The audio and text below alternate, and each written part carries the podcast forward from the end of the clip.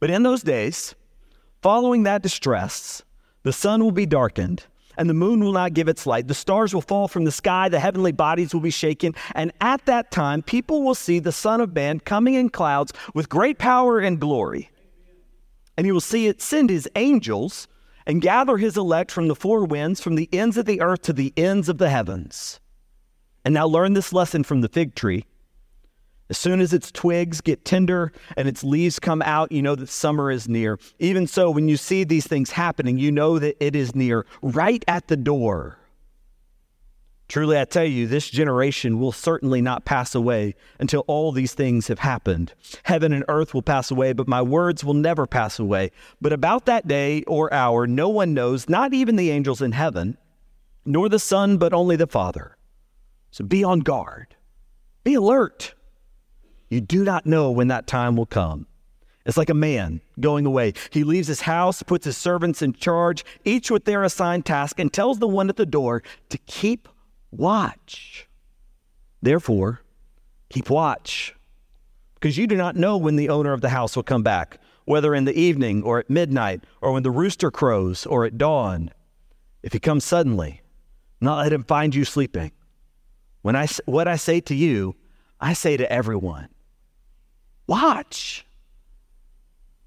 This is the word of God. It's for us, the people of God. Thanks be to God. Would you pray with me? Father, whether because of my words or in spite of them, may your word be spoken this morning. Whether we come with willing ears or stubborn ones, help us to hear. In the name of the Father, and the Son, and the Holy Spirit, we pray. Amen. Okay, church, I'm going to do something a little bit different this morning. Oftentimes, when I tell a story, it's a story that happened in the Bible or a story that happened in my own life, or maybe a story that happened really in history, you know, at some point in history. Today I'm going to tell you a story that hasn't happened yet. Could, maybe.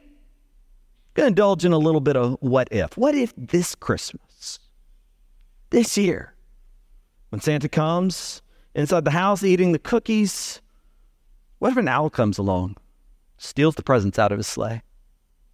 What if while he's doing that, while that's happening, some mice come and they, they chew off the reins and the reindeer get loose and it's up to you to save everything? Well, if you got to go find the reindeer? What if you trick them to come back by laying out little cookies for them to follow all the way back? And what if you are the person to save Christmas?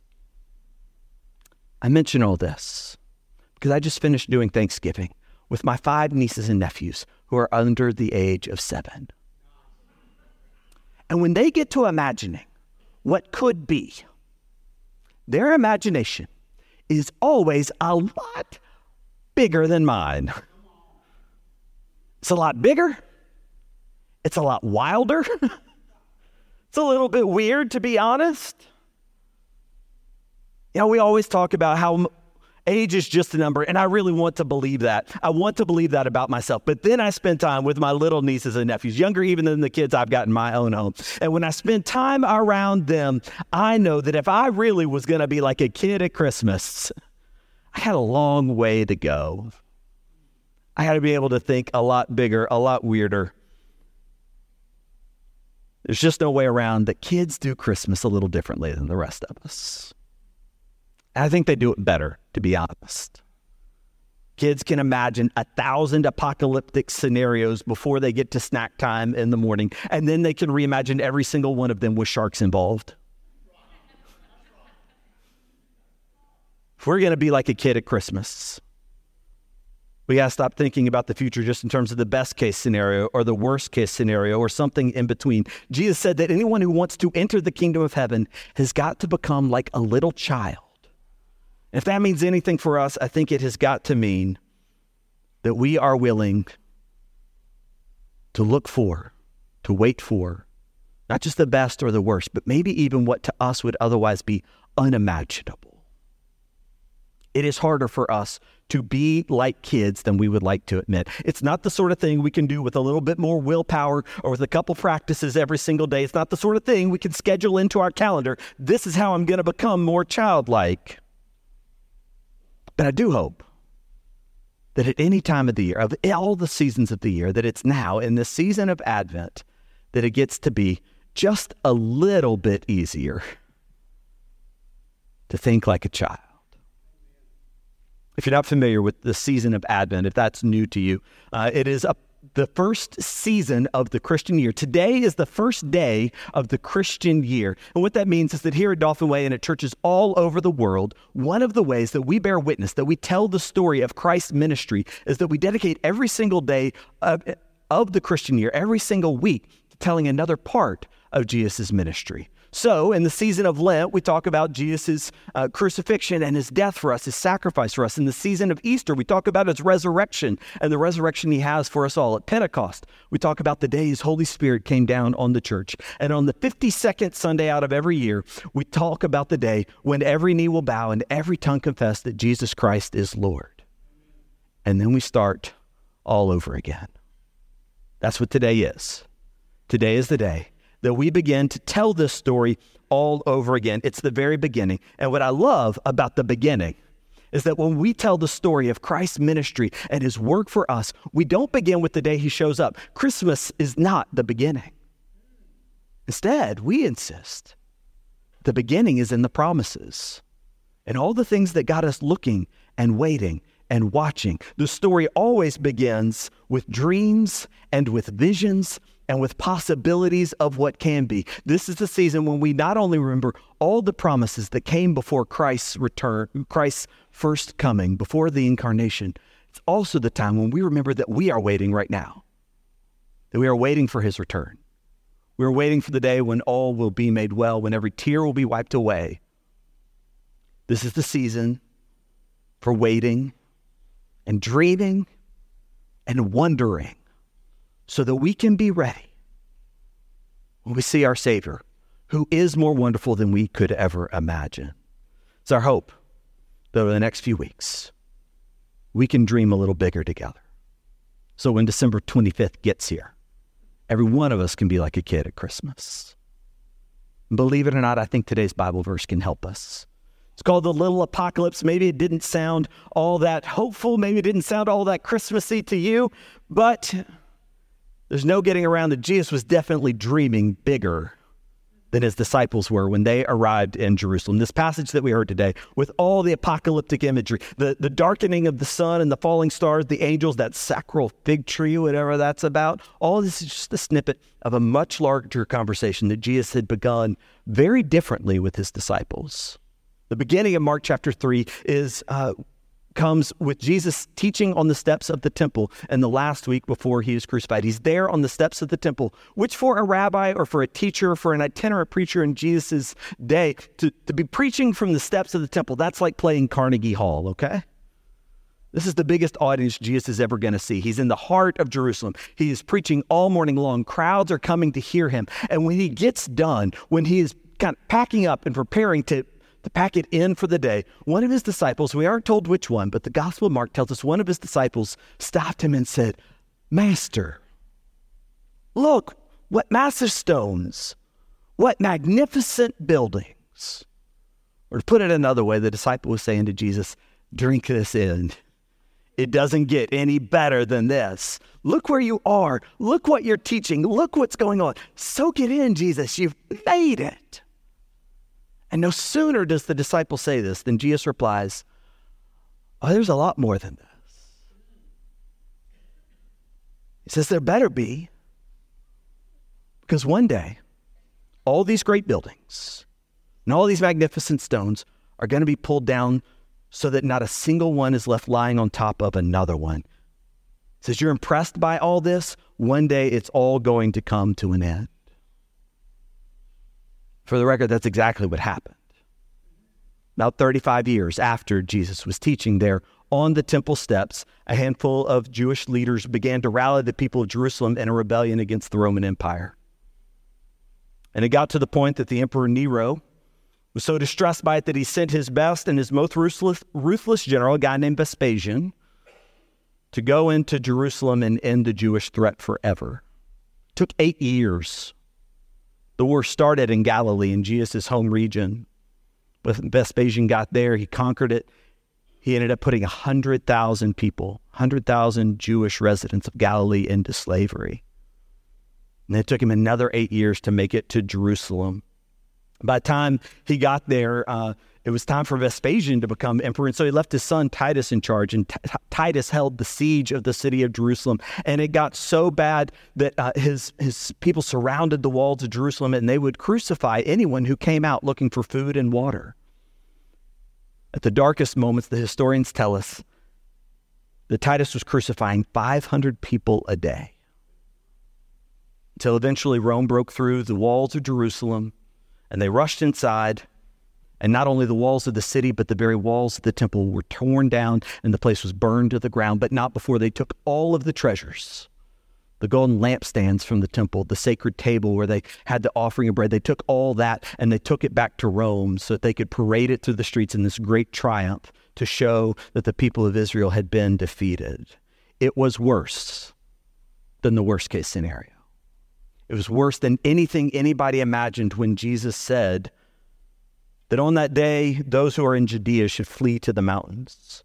Let no one on the housetop go down or enter the house or take anything out. Let no one in the field go back to get their cloak. How dreadful it will be in those days for pregnant women and nursing home, nursing mothers. Pray that this will not take place in winter, because those will be days of distress unequaled from the beginning, when God created the world until now, and they will never be equaled again. This is the scenario that Jesus is laying out for his disciples when they look at the magnificent buildings and say, This is as good as it gets. And then, after sketching out these outlines of this unimaginable scenario, Jesus then says it's all part of a small, of a much bigger picture. He actually says it's not just Jerusalem, but one day, all of heaven and all of earth are going to pass away. But my word, he says, my word will never pass away. Amen. That cannot have sounded like very much to the disciples when they heard it. He is describing a world in which their homeland is razed to the ground, when even the earth and the heaven have passed away. Jesus says, But my word will remain. And yet, in those few words, Jesus is insisting that there is a much bigger reality than any of us knows how to imagine. My word will never pass away. Jesus is saying, even in the darkest moment, he's going to establish a new mission, that God is going to have a new purpose and one that will not rest on the weight of massive stone blocks, but one that is going to be found in words. That God's purpose and God's mission is going to be found in words that can be carried farther and deeper into people's hearts and can make it around the world faster than any massive stone. Jesus says that there are going to be messengers sent out to the whole world carrying that word that's going to remake the world. Don't be confused when the translation says God will send out angels. When you're reading in your Bible, that word in the New Testament, angelos, it can mean messenger or it can mean the spiritual beings. beings. And I think N.T. Wright has it right. He says that in this passage, we should understand verse 27 saying that God's messengers will go out to the whole world, to people who are waiting for good news. Jesus says, My word will never pass away. My messengers will take it to the ends of the earth to the people who are waiting for good news. And he says that is going to remake the world entirely in ways beyond anything you can imagine. If you don't know the history, that's exactly what happened. It's important for us as Christians to, to know that it wasn't just through the church that God worked. You see, before the fall of Jerusalem, the center of the Jewish faith was the temple, the place of sacrifice. But after the fall of Jerusalem, the center of Jewish life and faith became the synagogue, the place of teaching. Went from the place of sacrifice to the place of teaching, to the place of the word. And as the people scattered to the different synagogues, they needed to know they were all reading the same word. And so it was the Pharisees, the rabbis, the leaders at the synagogues. Said, which books count? Which ones truly tell the story of God? And it is after the fall of Jerusalem that they number and order what we now call the Old Testament that tells us all the promises we believe Jesus fulfilled. They became a people of the word and they took their wor- that word around the world. And of course, the people of the church, the Christians, we took the word as well. We took it around the world believing that Jesus is the one who fulfills all those promises in that word, that he's the one who remade the world.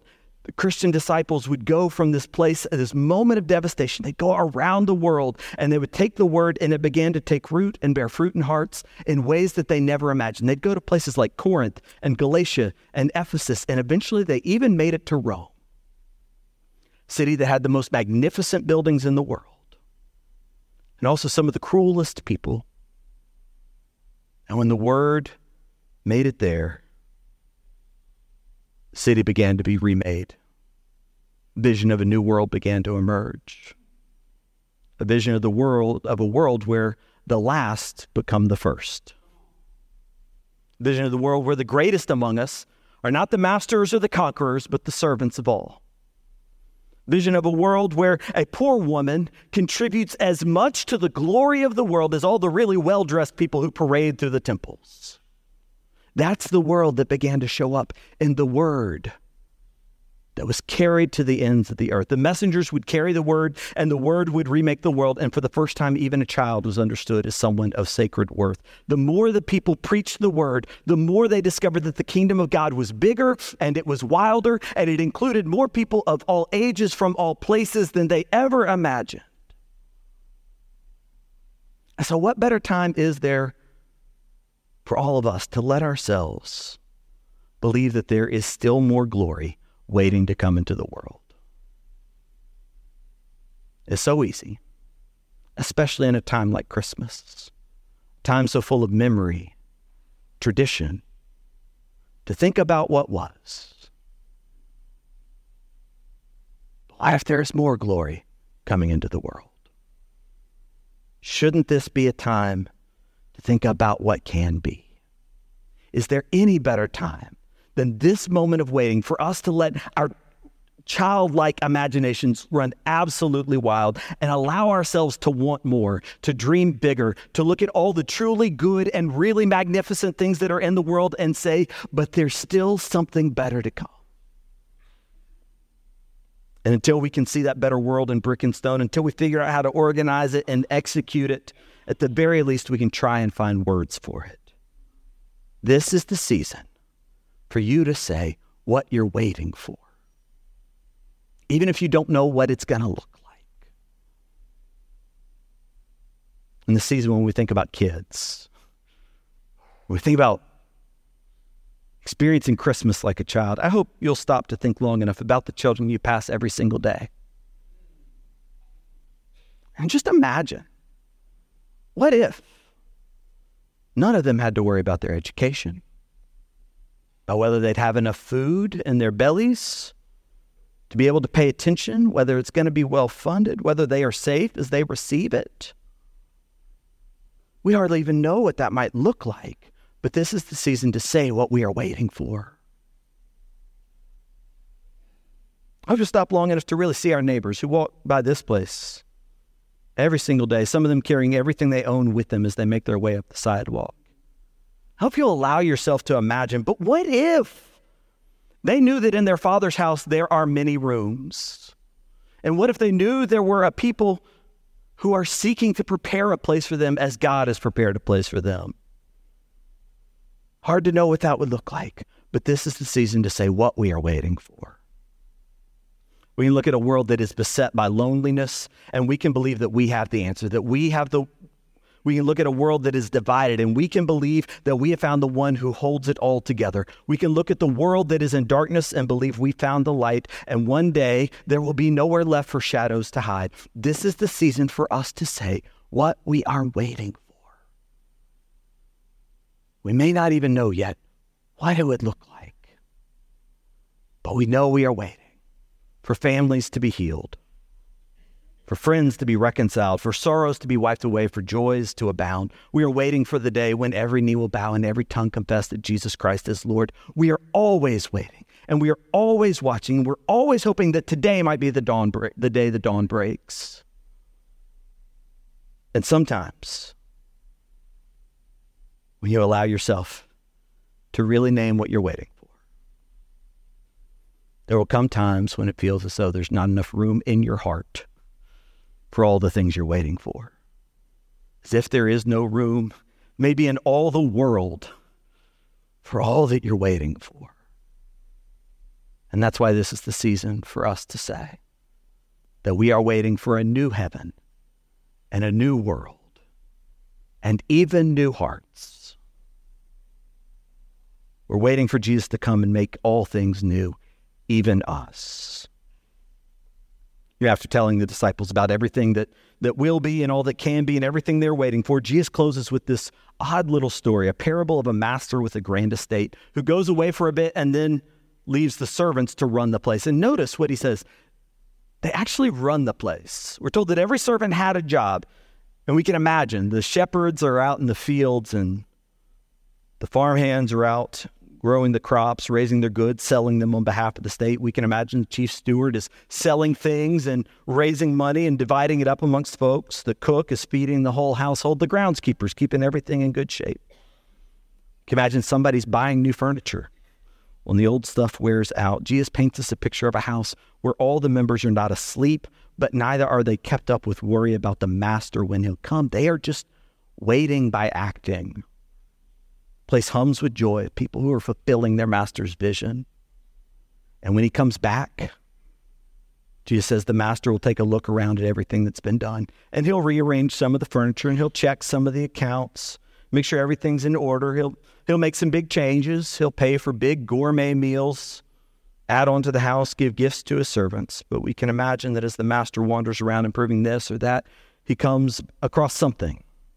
It's a rose in the garden that shows the care of the groundskeeper who's been tending it all this time. And he says to the servant, That, that's perfect. You must have read my mind. Jesus imagines another possibility He talks about a servant who chose not to wait, not to hope for something better, the one who gave up on ever seeing things get better, the one who quit watching and waiting and who just fell asleep. And that's the choice before us today, the beginning of this new year. Are we going to sleepwalk through life? When the master comes back, Will he find us asleep and dreaming our tiny dreams? Or will he find us living out his cosmic dream for us all? Will he say to us, Well done, my good and faithful servant. Enter into the joy of your master. Everything you've been preparing, everything you've been waiting on, it is for you. That's what I'm living for. And that's what I want to hear. And I tell you, if I could just hear that, hear the Savior say, well done, my good and faithful servant. Enter into my joy. There's not a magic eraser that could wipe the grin off my face. If I could hear my Savior say that, I know that I would be like, like a kid at Christmas. What are you waiting the name of the Father, and the Son, and the Holy Spirit. Amen.